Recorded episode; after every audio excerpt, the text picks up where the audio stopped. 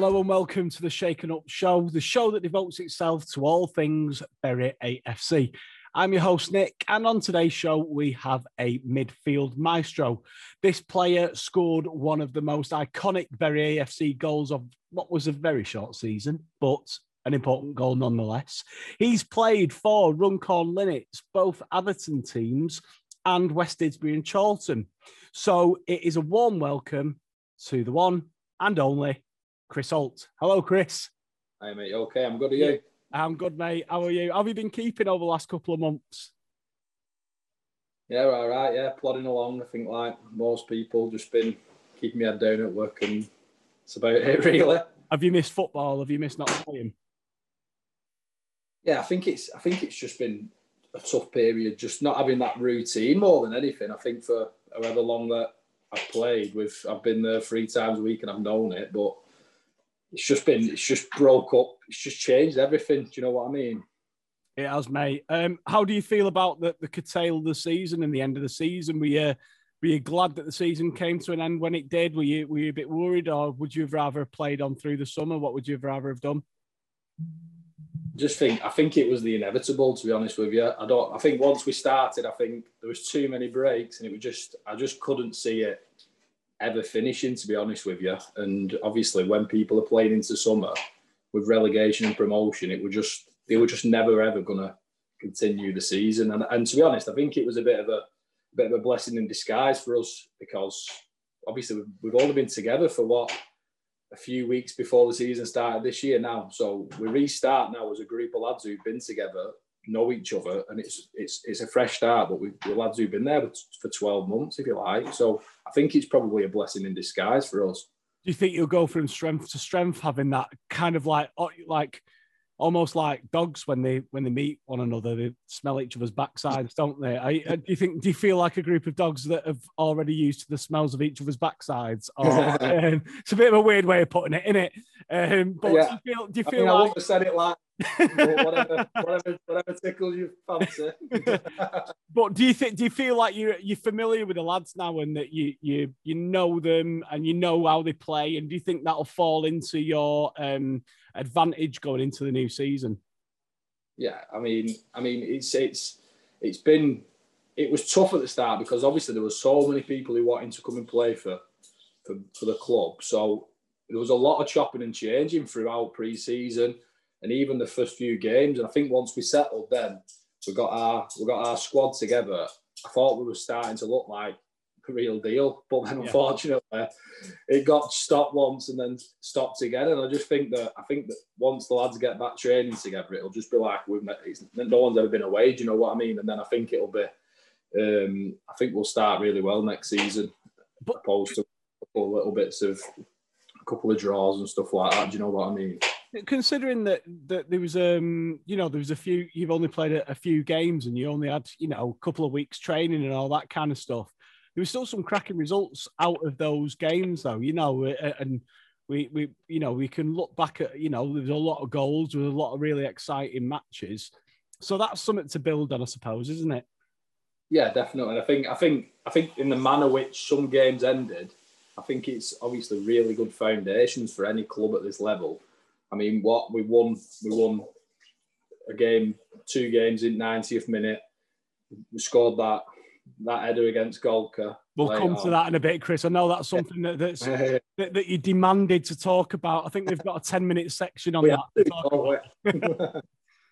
Yeah, so there were them games, and there were special moments as well. And I know, like, we can all moan and groan about the season, and I've spoken to quite a few of the players, and I've spoken to the gaffer, and we can moan and groan about the season, but there were some really special moments, I think. And from a footballing point of view, I think there's quite a lot of special moments. Definitely. I just think as well with the manner and everything that had happened, obviously, with the building of the club, I think it just made everything that extra bit better for everyone. Do you know what I mean? And obviously it seemed to mean a lot more to people, even though where the club is now, it didn't matter in the circumstances what them games was. It was just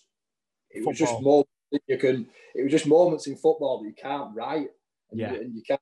you can't bottle that feeling. Do you know what I mean? If you could, you'd be a millionaire. Definitely, definitely. So just going off football a little bit, probably another reason why you're not as bothered about playing in the summer is for those that don't know already, you have been a little bit busy during the lockdown periods, and in May this year, am I right? You've got a new addition to the family, is that right? Yeah, that's right. Yeah, so 9 weeks to go. I'm worrying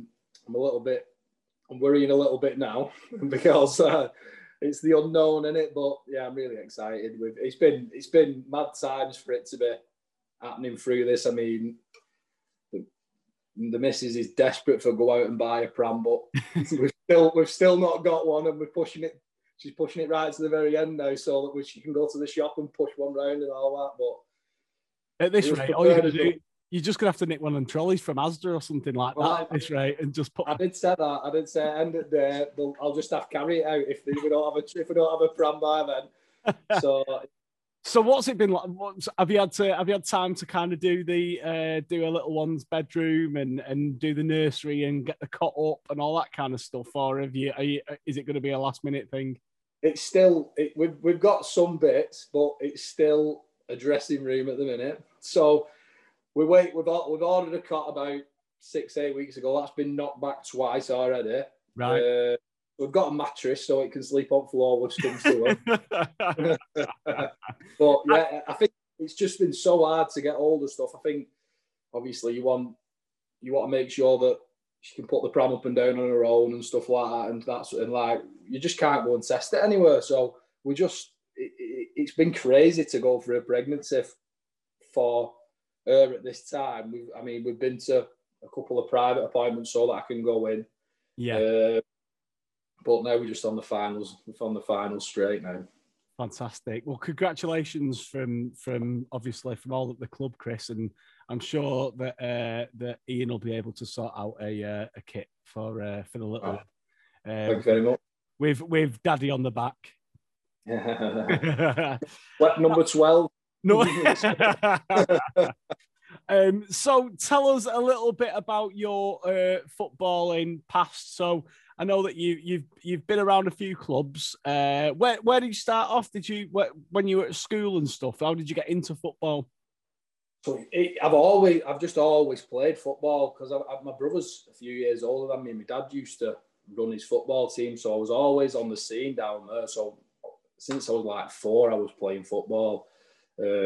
Obviously, just with all my mates and stuff like that, and the teams that my dad run, and then like I just went through the years, and I was at like academies and stuff like that when I was a bit younger, like 10, 11, and then it's just like a big roller coaster in it, and I think then when I got to 15, 16, and Blackpool offered me to go and live in Blackpool for a couple of months and stay there for look inside, and I didn't go because I said I'd get too homesick, so I didn't go there. And then I had about six months off football because I just fell out of love with it a little bit. Right. And then I started playing in the Manchester League just for Pennington, just local with all my mates. Yeah. And the manager, Michael Clegg, who's at Ashton United now, that was his start of his journey, and the start of a lot of lads who were playing in non-leagues journey now. And we went from there to Atherton Colls, because I think we got promoted with Pennington. Right. Went to Atherton Colls, and there was no budget. We weren't playing for money. We were just playing. Everyone was just playing. It was like in this league, everyone was just playing for fun. Do you know what I mean? Yeah. Obviously, local to me, it's 5 minutes away. We just had a really young team. We just had a go at everyone. It was just really good times. Like, and then after 12 months there, I think we finished like really well for a team with no money. I think we finished about 8th or something like that, and got into the first round of the VARs or something like that. So like it was a really good season, and Cleggie moved across to Atherton Colls, so we went to the local derby. Wow. So he moved across the town, so he took us all with us, and then I think I did about 3 years at Colls. What was that like in Atherton? Were you getting like pelters thrown at you in the streets and like, you know, weren't able to go in certain parts of the town because the LR fans would get you, or was it a bit more relaxed? To be fair, there was that. I mean, they weren't happy, but you know what I mean. Everyone had good relationships with them also. They didn't like it, and they didn't love you for going, but they wouldn't say anything to you. Do you know what I mean? Yeah, because I think they knew that you'd done what you needed to do for them, and they'll kind of let you move on then, because I think they knew that Colls had the facilities and the thing to progress a little bit more than they did. So then from Colls, where did you go on to from there? I went to Runcorn, so it was it just kind of, at the end of Colls, it just kind of fizzled out a little bit. I think it was just time for a change. I think I'd done about 100 appearances in 3 years, so I'd done quite a lot. So I just said to Clegg, I'm going to go and have a change, and I ended up signing at Runcorn Linnets, and it was just the best. It was just the best years of my life that in football, in terms there.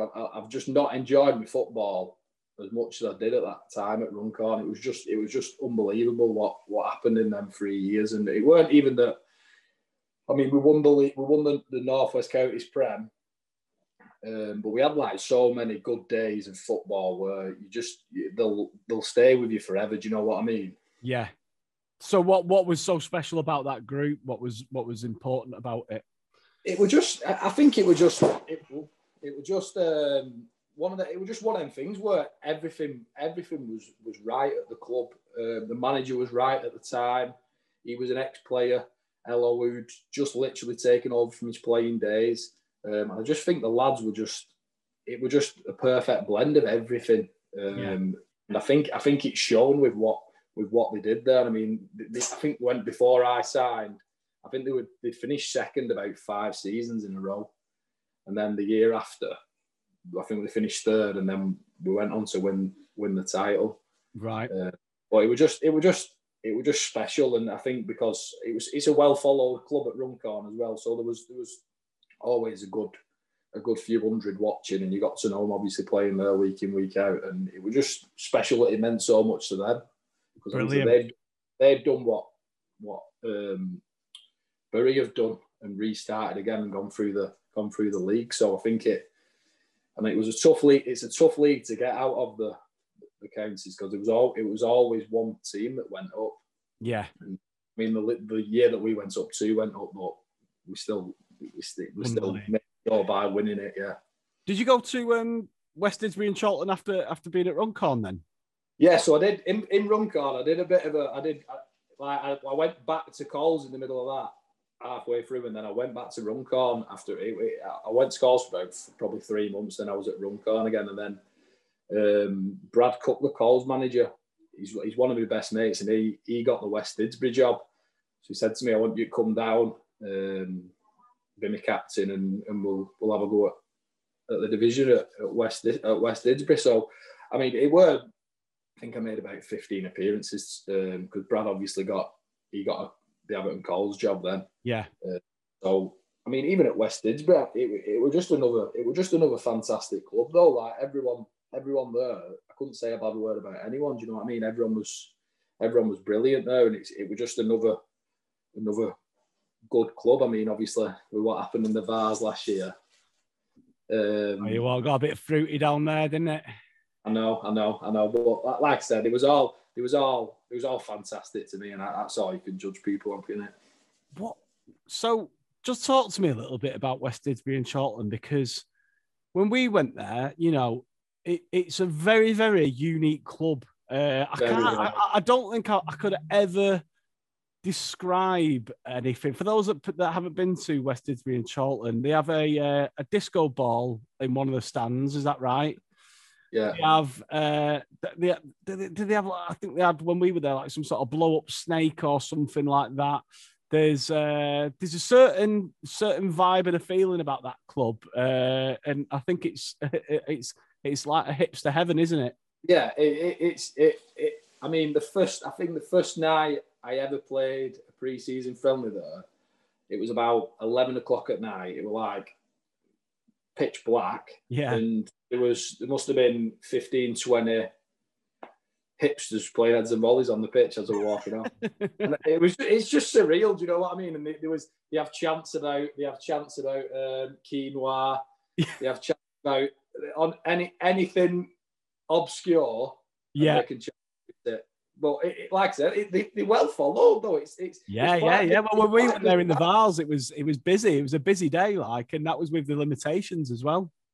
Yeah, I mean, like I said, they're a club of their own. Do you know what I mean? And you won't find many clubs like that. And I think it was just part of the enjoyment of playing for them, because I mean, a majority of them weren't even there for the football. Yeah, a lot of it was there for have a beer and just sing songs about quinoa.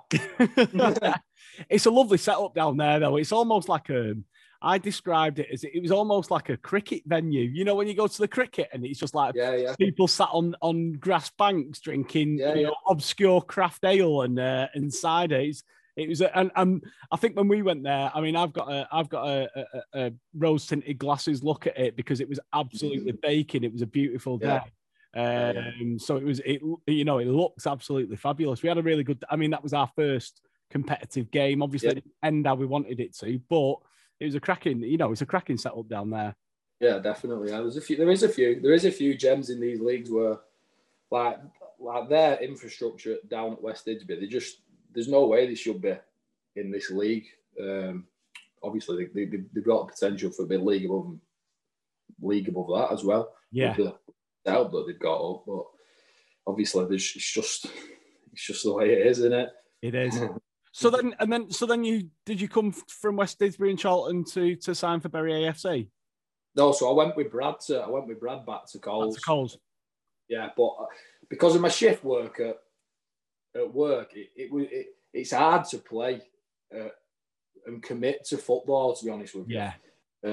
So I mean, I started playing, and then I was in and out, and you know what I mean. And I just said to him, like, at the end of the day, I'd rather just go and play football somewhere. So I went back to Runcorn and played 90 minutes, and then COVID it. Yeah. So I actually come back from Runcorn. So I think I've been to and from about 3 times between Coles and Runcorn, and then I'll come back from Runcorn. I signed from Bury from Runcorn for the end of last year. So, what made you want to sign for Bury AFC, and when you how did you hear about you know, the training sessions, or what was it? What was the build up like? Well, it was funny actually, because I was actually going to sign for Rylands on the night that Welshie texted me. So Brad's dad is Sunderland kit man, and obviously Welshie was at Sunderland, so he'd spoke to him beforehand, so Brad had given him my number, so he just texted me, and I just had a quick chat to him, and I just said, listen, I will go into Rylands tonight to sign, but obviously it's an opportunity that I don't want to miss out on. I'll tell him I'm going to come and train with you on Saturday, and then I'll have a look at making a decision. But I mean, it's one of them where I kind of already knew my decision in my heart of hearts as soon as I knew the opportunity had arisen. Do you know what I mean? Because I think it's the kid in you, from obviously what you think and what you know it's going to be. You want to experience that, and I just think that I couldn't have passed it up. I don't think I would have ever. I wouldn't have forgive myself if I'd have just said no. You know what? I'm gonna go down this route, and it was just. It was an easy decision in the end. You know what I mean? It weren't. I mean, people are money obsessed and stuff like that in these leagues, and it doesn't matter to me. I'd rather go, and as long as I enjoy my football, and I enjoy going 3 times a week, that's the main thing. And obviously, it just tops it off that it's at a club like this as well. Talk to us about that first training session that you went to then. So were you there at the very first one on that Saturday morning? Yeah. What was that like? It's strange, isn't it? Because there was loads of lads there. There was, I think there was probably three 11s, about there was 30 odd lads there. So it's just hard, isn't it? Because everyone, you don't know each other, and I think you've just got to go in and be yourself. And I think if you're the right kind of character, I think you'll get noticed, and they'll look at you and say that's something that we want. And I think obviously I must have gone in and done the right things, because I spoke to Welsh and he just said, yeah, we want you to come and sign, and that was that kind of it, really. So from that point then there was no other option in my mind anyway. I obviously told him that I do miss the odd session and the odd game because of work commitments, but I just try and be honest with whoever I'm playing for and tell them that from the get-go, I get a full yearly rota pretty much, so I can let them know way in advance what sessions I'm missing and stuff like that. So I do my best, but I'll be honest, swapping all my shifts and stuff like that, I've not missed doing that because it's an absolute nightmare. How have you found your time at Bury AFC? I know we've only had limited games, but how have you found the fans, and how have you found like the kind of the atmosphere when you've been down at a game? Well, it's just bordering on like you can tell it's going to be like league football when everyone's allowed in. Do you know what I mean? It's got that feeling of being such a massive club in the Northwest Counties. Do you know what I mean? You can just feel the buzz every time, and you can just tell everyone's so happy to have football back. Yeah, and I think it's probably it's like it's twice as good for you fans, because obviously with COVID, that's one thing, that's one battle. But then before that, you'd not been to football the year before. Yeah. So it was like a real. And I mean, I don't get nervous at football when I'm going to play. And that first day, that first league game, I was nervous, and it was just a weird feeling. Do you know what I mean? And it's just something that I've not really experienced that much in my career. So what you're referring to there is the Steeton game. Do you know what? Everyone just keeps going on about the Steeton game, and it was really such an important game for us all. Obviously, I know the West Didsbury was our first competitive game, and we had some friendlies as well, but that just felt like such a real landmark in what hopefully will be, you know, a project that's going to go on for, you know, for the next couple of generations. So What was that? What was it like playing that Steeton game? Obviously, I know Sanny in previous shows has spoke to Greaves here, and I've spoke to the gaffer a couple of times about it. And from a fan's point of view, I spoke to Jono, who's at Chester, and he's really supportive of Bury AFC and the project. And I just said to him, you know, I've not felt like that at a football match for such a long time. And even thinking about it now, you know, I can't tell you the amount of times I've watched that highlight package on YouTube. So what was that like as a player playing in that game? I mean, it was just a roller coaster of emotions, wasn't it, throughout? And even when you're playing, it's difficult to, I mean, they try and tell you not to play the occasion, but sometimes the occasion takes over, and I think it was weird because we was just by far the better team, and it was one of them where we've scored early, everything you'd have wanted, dominant, and then next minute we're 2-1 down, and it were frantic because you didn't expect it to turn on its head so quickly. Yeah, but I think as well, I just think I think then when you get to the later stages in that game, you can feel the energy of, and the drum was banging, everyone was starting to get going, and it kind of had a big dramatic ending feeling to it all the way through it. When it went in,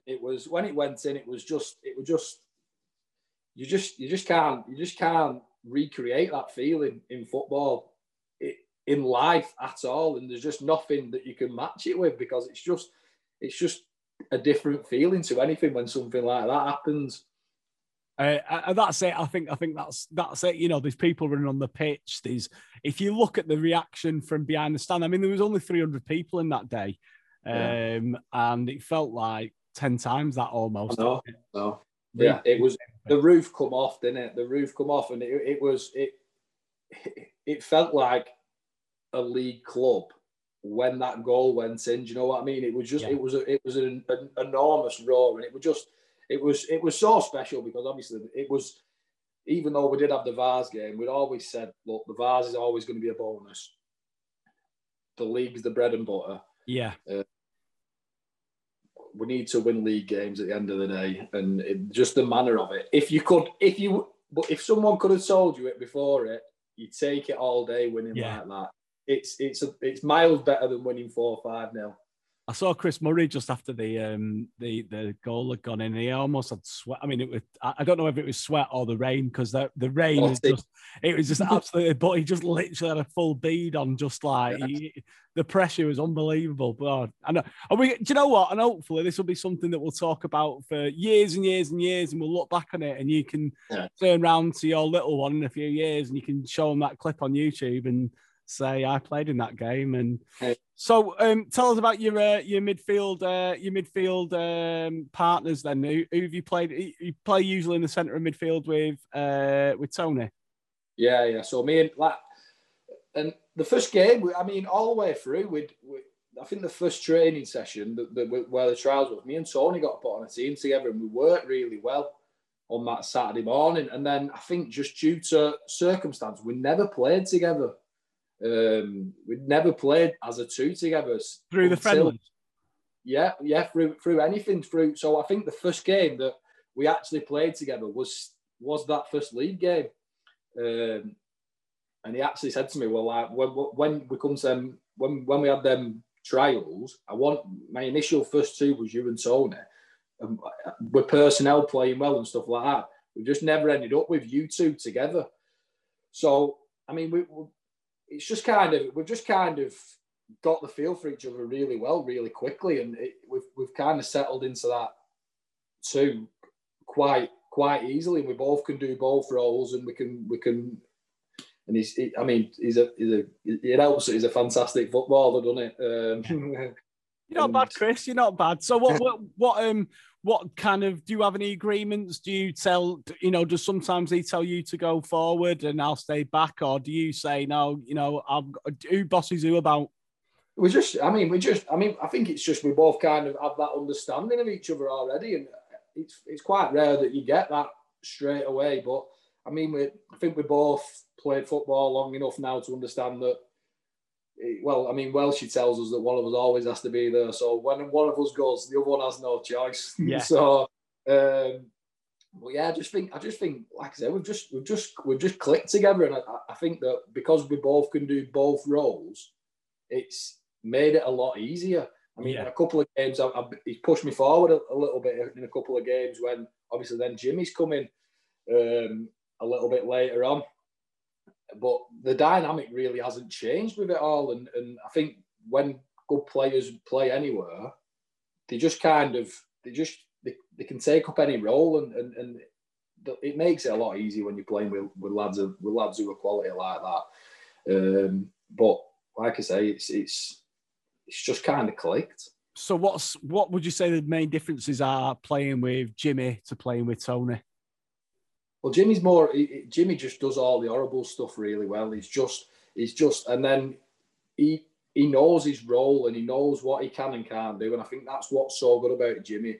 With his experience, he knows when he needs to do something with it, and he's really calm on the ball. And I just think it's just sometimes when games are getting away from you a little bit, he can control the game, and he can dictate the full game from where he plays. Do you know what I mean? And what he does.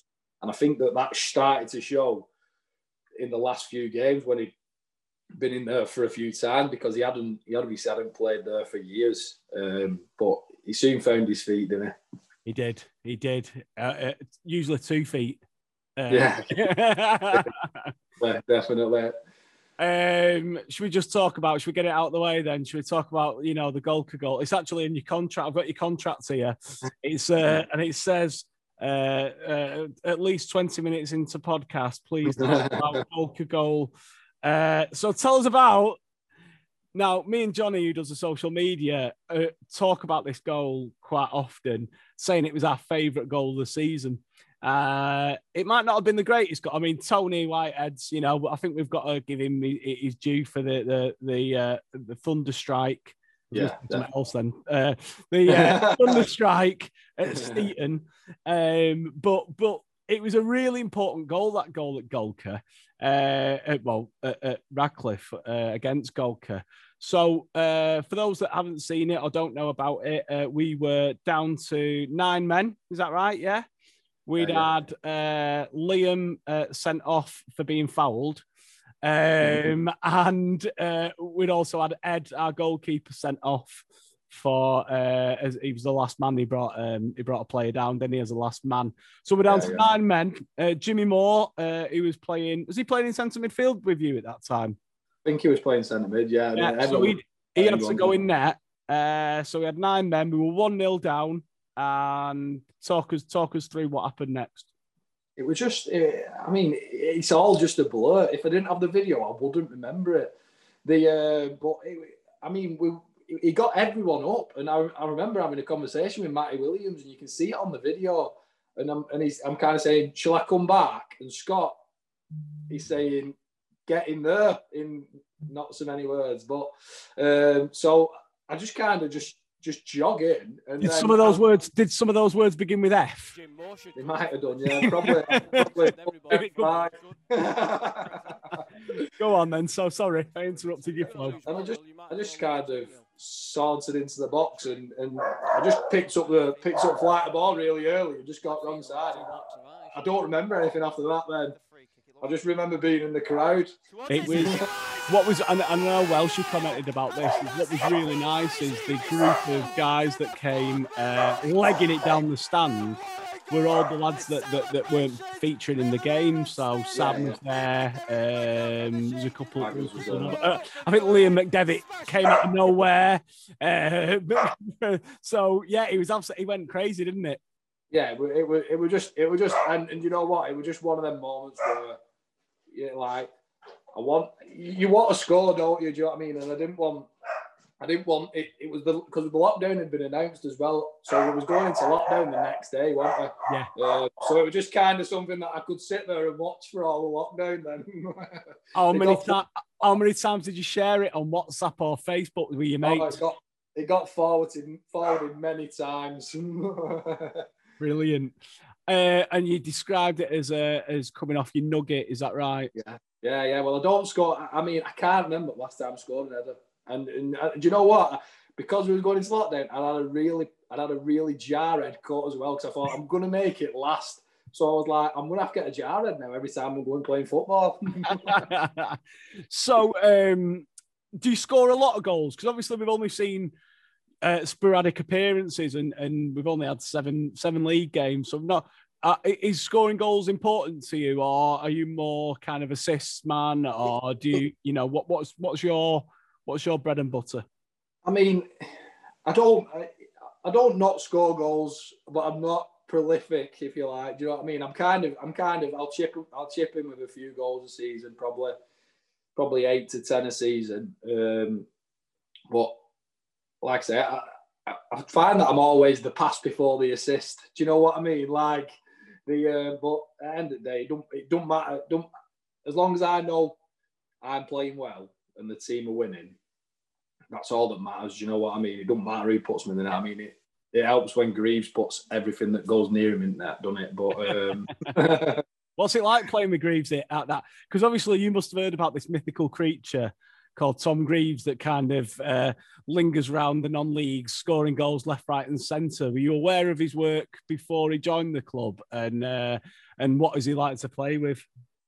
Well, you obviously hear about these people in non-league. It's just the way non-league is, and you know that obviously, like, he was top scorer at FC and all that, and you know all, like, you just hear it, but you don't.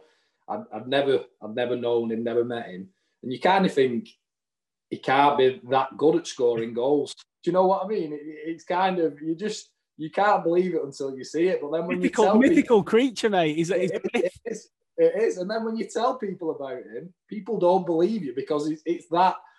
it's that ridiculous, isn't it? So, I mean, it's just, his movement's just unbelievable. If you watch him and you don't watch any of the game and you just watch him, like the last couple of games that I didn't play, I was just watching, and it's just so easy to him. It's second nature.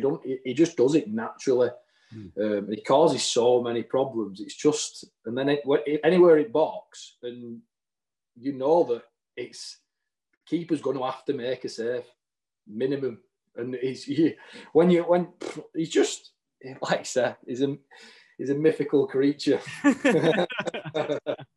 No, you'd definitely rather have him in your team than against, wouldn't you?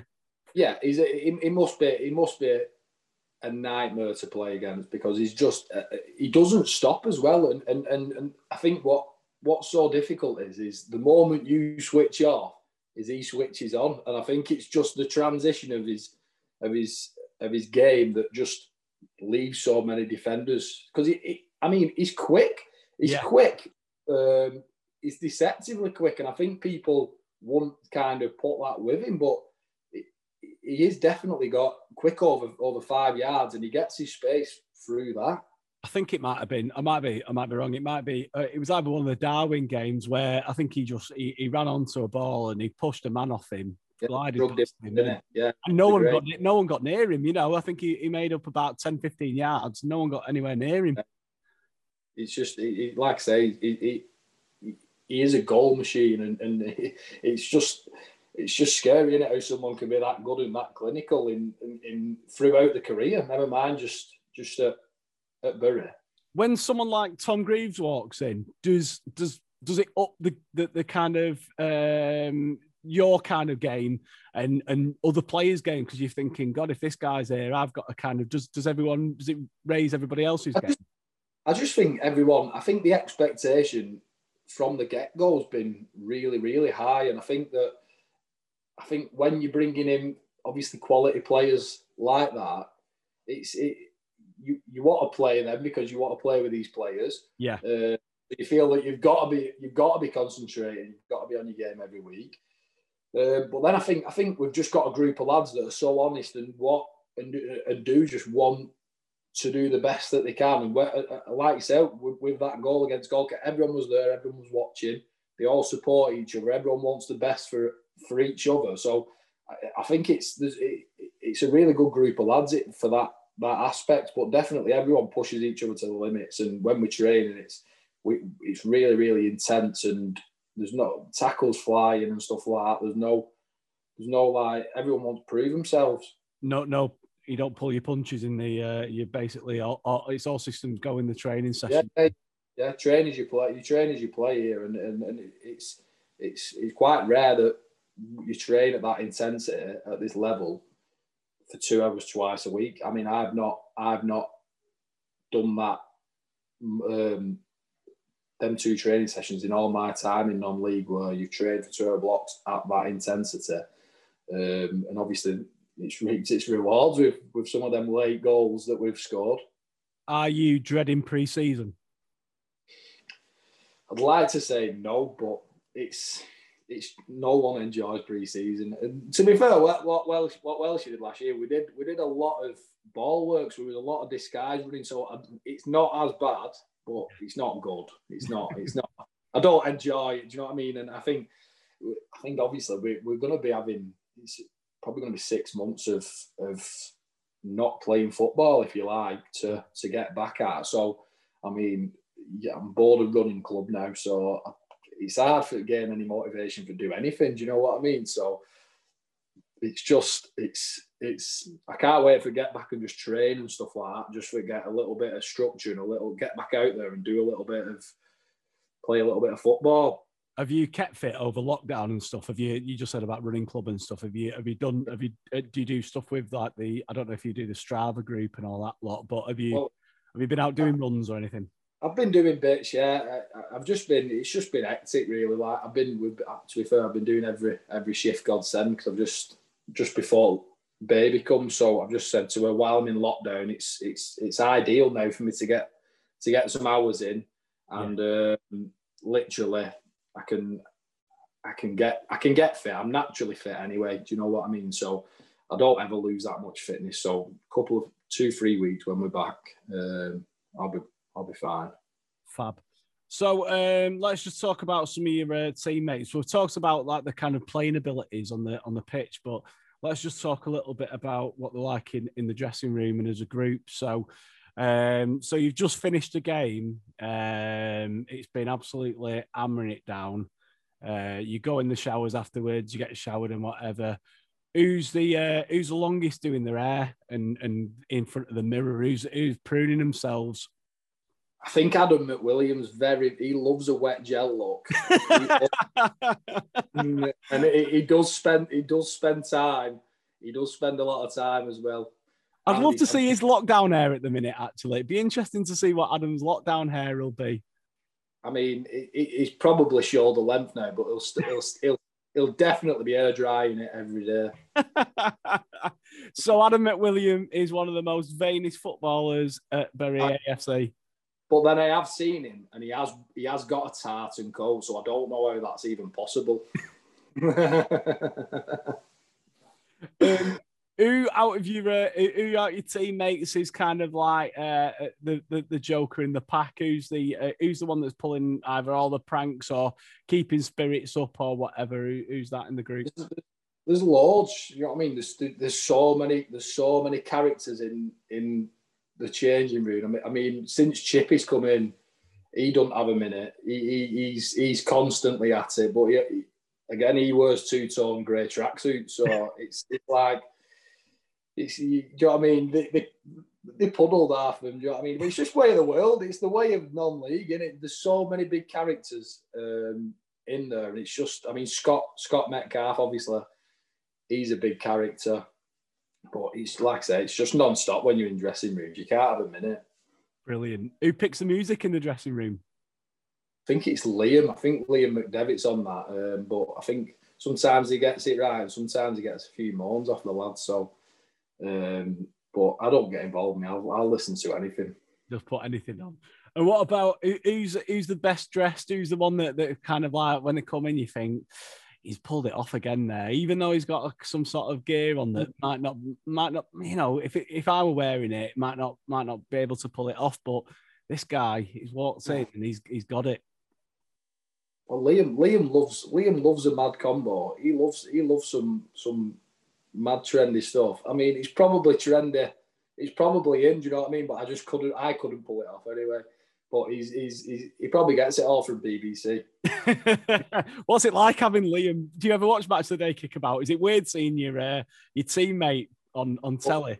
When you see him on all them, see him on loads of clips on Twitter, don't you, and stuff like that. Just, I mean, he's doing well for himself, and so fair play to him. And like I say, he's like really softly spoken and quite like a bit of a quiet lad, really. But he's so confident with how he is as well. He's a really nice lad, yeah. Fantastic. So one of the, unfortunately, we can't all we can't all be blessed with amazing traits, and you've got a few flaws, and just looking down at it, one of your flaws is that you're a Leeds fan. Someone has supported them, don't they? Come on, what's going on there? You've got the most Lancashire accent I've ever heard in my life. Oh. And you're a Leeds fan. Talk me through that. So it's through my dad. I just got brainwashed as a kid. I didn't have a choice, and he's just, I've always been a Leeds fan, and that's just the way it's been. Do you know what I mean? And he's been a lifelong Leeds fan, but obviously there was a lot more successful back then, and now I've had to go through years and years in League One and Championship, and finally now I'm finally getting the years now where I remember him. So it's just been, I mean, it's hard supporting a team when you play football. Do you know what I mean? But, yeah. It's just, I mean, at least I'm getting to see him now in Premier League, even if it's at home. Coach. It's not been a bad season for Leeds, though. Are you happy with the manager, and are you happy with some of the players, or is there anything that you'd like to change, or anything like you'd like to see that's a bit different? No. I think everyone's seen what all Leeds fans have seen for the last 2 years since he's come in. Do you know what I mean? And I think that it's better. everyone would rather watch Leeds now than watch Burnley or Crystal Palace at home, try and get a 0-0 or 1-1 or whatever away from home. And it's where it should be played. And they go and they go to win. And if they lose, so be it. But at least they go and have a go. And it's exciting football. And that's what it should be like. And I think that's what, I think over this lockdown, it's been, I think it's watching football. It's made me fall out of love with watching football quite a lot because of how every game's been on telly, so you feel like you can't miss it. But when you watch it, it's terrible.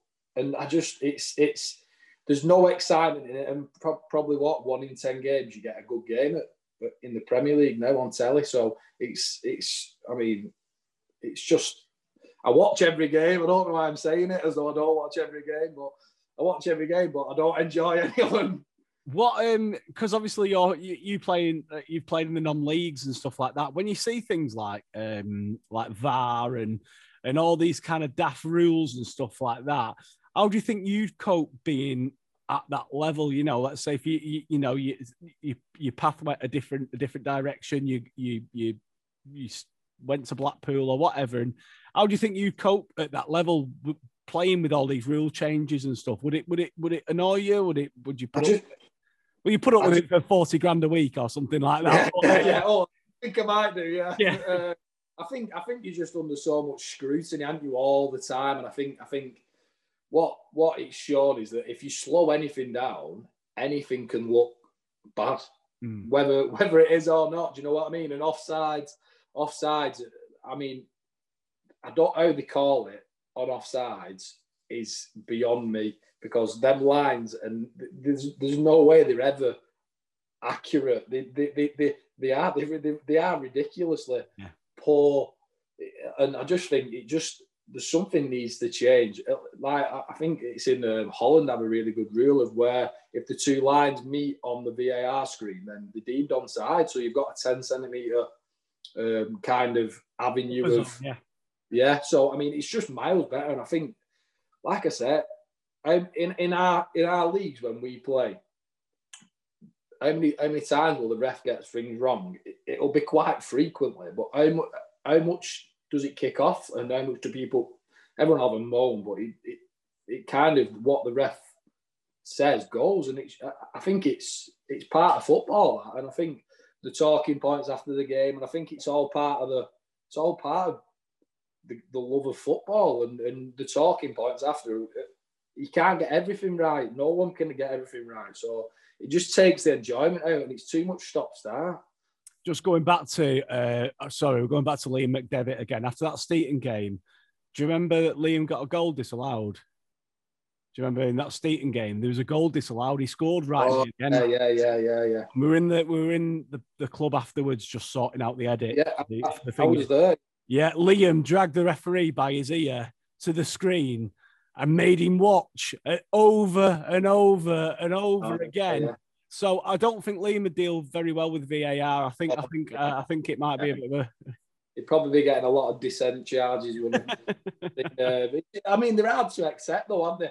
Yeah. No matter what, I think you know. Like if it's close and you think it's close, you can give a benefit of doubt. But when you know.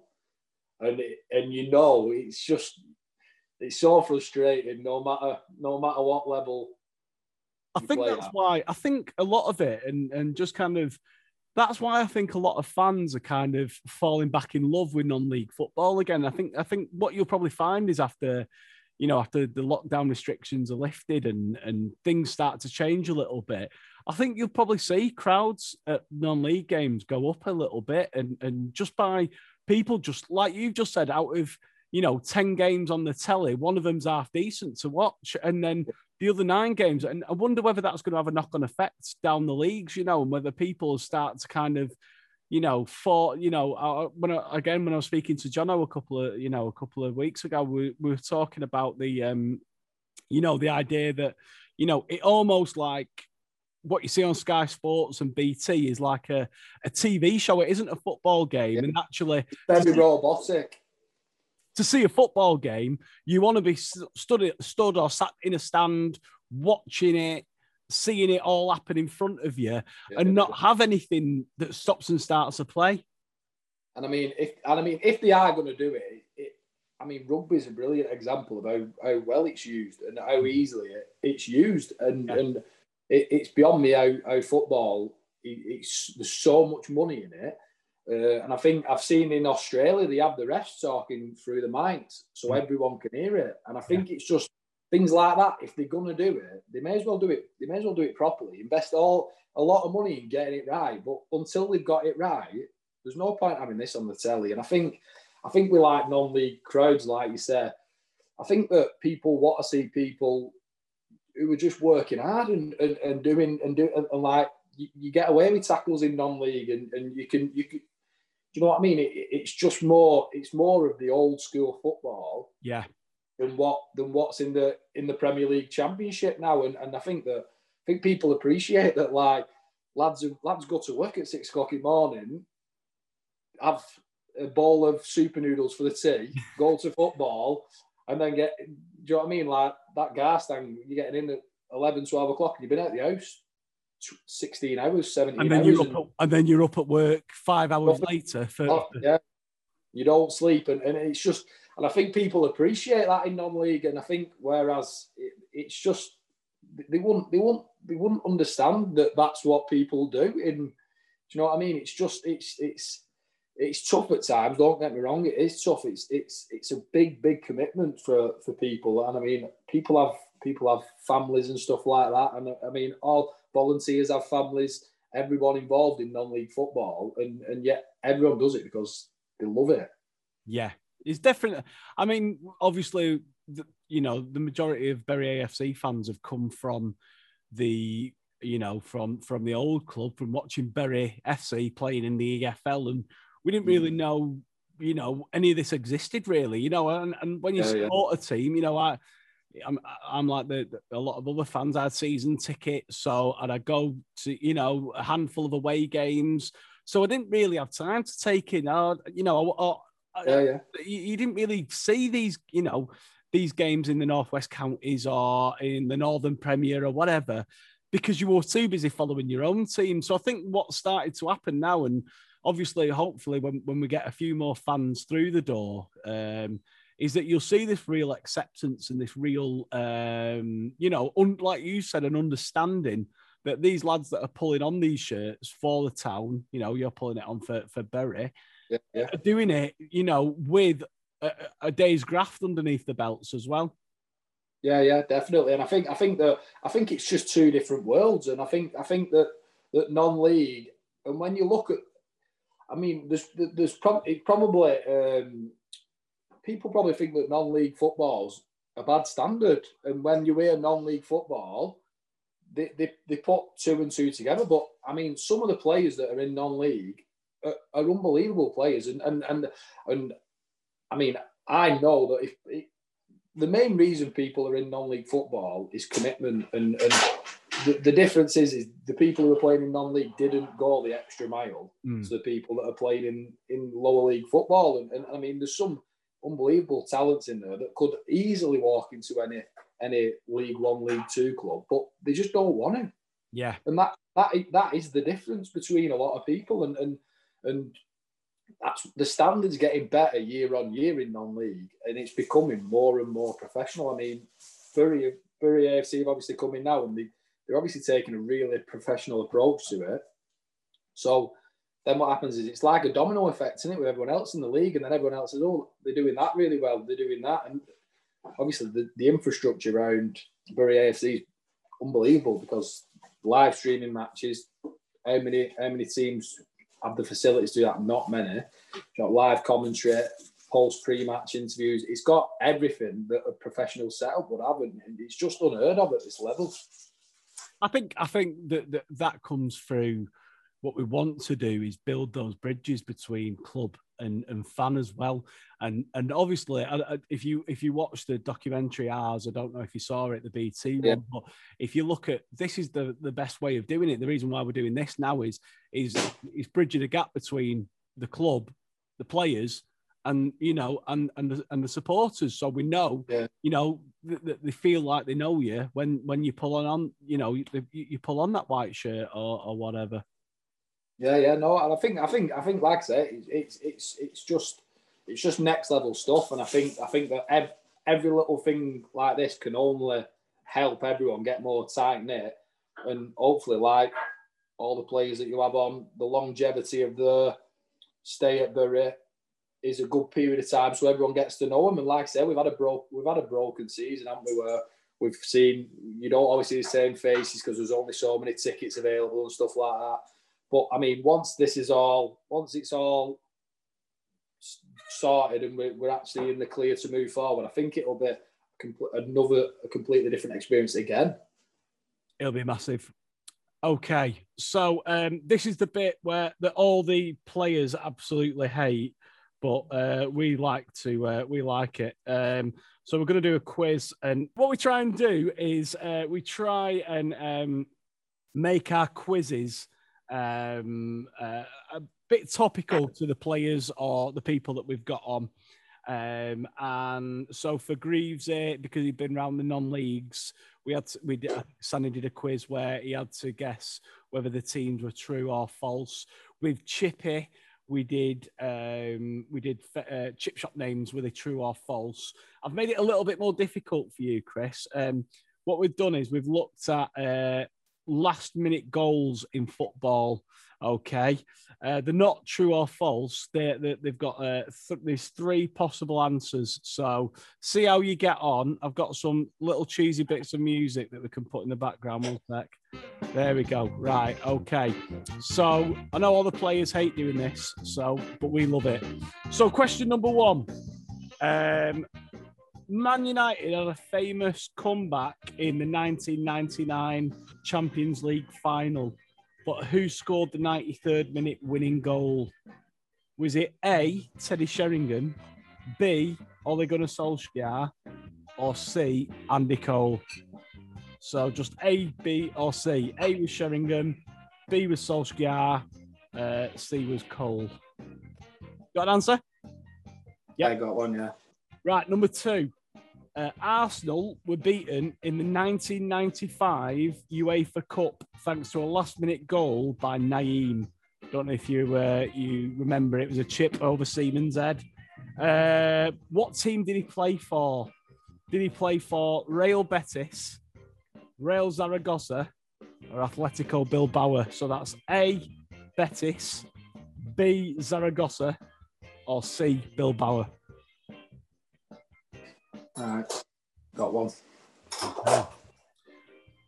All right, in the 2006 FA Cup final, Liverpool were 3-2 down to West Ham United. With 90 minutes on the clock, they equalised from 30 yards. But who was the scorer? Was it A, Cisse, B, Herman, or C, Gerrard? So, 2006 FA Cup final, Liverpool scored a last-minute equaliser. Who scored it? Cisse, Herman, Gerrard. Confident with that one? All three. I think so, yeah. Okay. 1966 World Cup was won by England 4-2. How can we forget? However, it was a last-minute goal by the West Germans that took it to extra time. Who was the scorer for West Germany? Oh. You thought it was going to be a Jeff Hurst question. Oh no! So was it A, Weber, B, Haller, or C, Held? That's my best German accents. So the West German scorer to take the game into extra time, 1996 World Cup final: Weber, Haller, and Held. Oh, it's ridiculous. I've got one more here. So, in 2013, the FA Cup final, Man City were defeated by a last-minute goal, but who were the opposition? Was it A, Chelsea, B, Wigan, or C, Arsenal? So, 2013 FA Cup final. Man City beaten by a last-minute goal. Who were the opposition? Chelsea, Wigan, Arsenal. A, Chelsea, B, Wigan, C, Arsenal. Okay, number six. In 1999, Carlisle needed to beat Plymouth to stay in the Football League. They scraped a 2-1 victory with 10 seconds to go on the clock. But what was special about the last-minute goal? So was it A, scored by a goalkeeper? So last-minute goal was scored by a goalkeeper. Was it B, a goal scored from the halfway line? Or was it C, the goal was given despite the player being 5 yards offside? So Carlisle, 1999, needed a win to stay in the league. They scored with 10 seconds on the clock. But what was special about the goal? A, goalkeeper scored the winner. B, goal was scored from the halfway line. C, goal given despite the player being 5 yards offside. Happy with that? No idea. Yeah. Okay. Number 7, Paul Dickov scored an important goal on 95 plus minutes in a second division playoff in 1999 for Man City. There seems to be a lot of 1999 questions and Man City. Oh yeah, loads of last minute goals there. So Paul Dickov, 95 plus minutes, scored a second division playoff goal for Man City. But who were their opponents on that day? So was it A, Gillingham, B, Charlton, or C, Sunderland? Famous goal. Confident with that? I mean, confident, I don't know, but I thought of one before you said it, so it might mean nothing. Number 8. In the second round of the 1990 World Cup, how old were you in 1990, Chris? -4. I did worry about this. Well, it was a famous goal, 1990 World Cup, second round. England were playing Belgium, okay? And the score was 0-0 into the 120th minute of extra time when England scored an outrageous volley. But who bagged it? Was it A, Lineker, B, Beardsley, or C, Platt? So, 1990 World Cup, famous volley, 120th minute. Who bagged it? Lineker, Beardsley, or Platt? Yeah, you look worried. You look like you've got... I think I could have won. Right, okay. We're going to fast forward to the 2012-13 season. So probably something that you might remember a little bit more. Okay, so in the 2012-13 season, Watford played Leicester. The score was 2-2 on aggregate heading into extra time. So this is in a playoff. With 96 minutes on the clock, Troy Deeney put Watford 3-2 up. But what was unusual about this last-minute winner? So it was in the playoffs in 1999. Watford were playing Leicester, and Troy Deeney scored for Watford in the last minutes, in the dying embers of the game. So what was unusual about it? Was it A, it was handballed into the goal, so he handballed it into the net. B, the goal came from a counter-attack after Leicester had just missed a penalty. Or C, Watford were down to 8 men. So A, he handled the ball into the goal. B, the goal came from a counter-attack after just missed a penalty for Leicester. Or C, Watford were down to 8 men. Okay, and then your last one. It's another England one. 2002 World Cup. How much do you remember in the 2002 World Cup? Not much. I think I was in France at the time. Okay. I remember that. Well, before the World Cup, we had to qualify. All right. So it was in Japan and Korea, but we had to qualify. And there was a game at Old Trafford. We played Greece in a qualifier. England were awarded a free kick in the last minute of the game. Who scored that free kick? Was it Owen, A, Heskey, B, or C, David Beckham? Right. Should we get some results? Yeah. You must be confident with a few of them.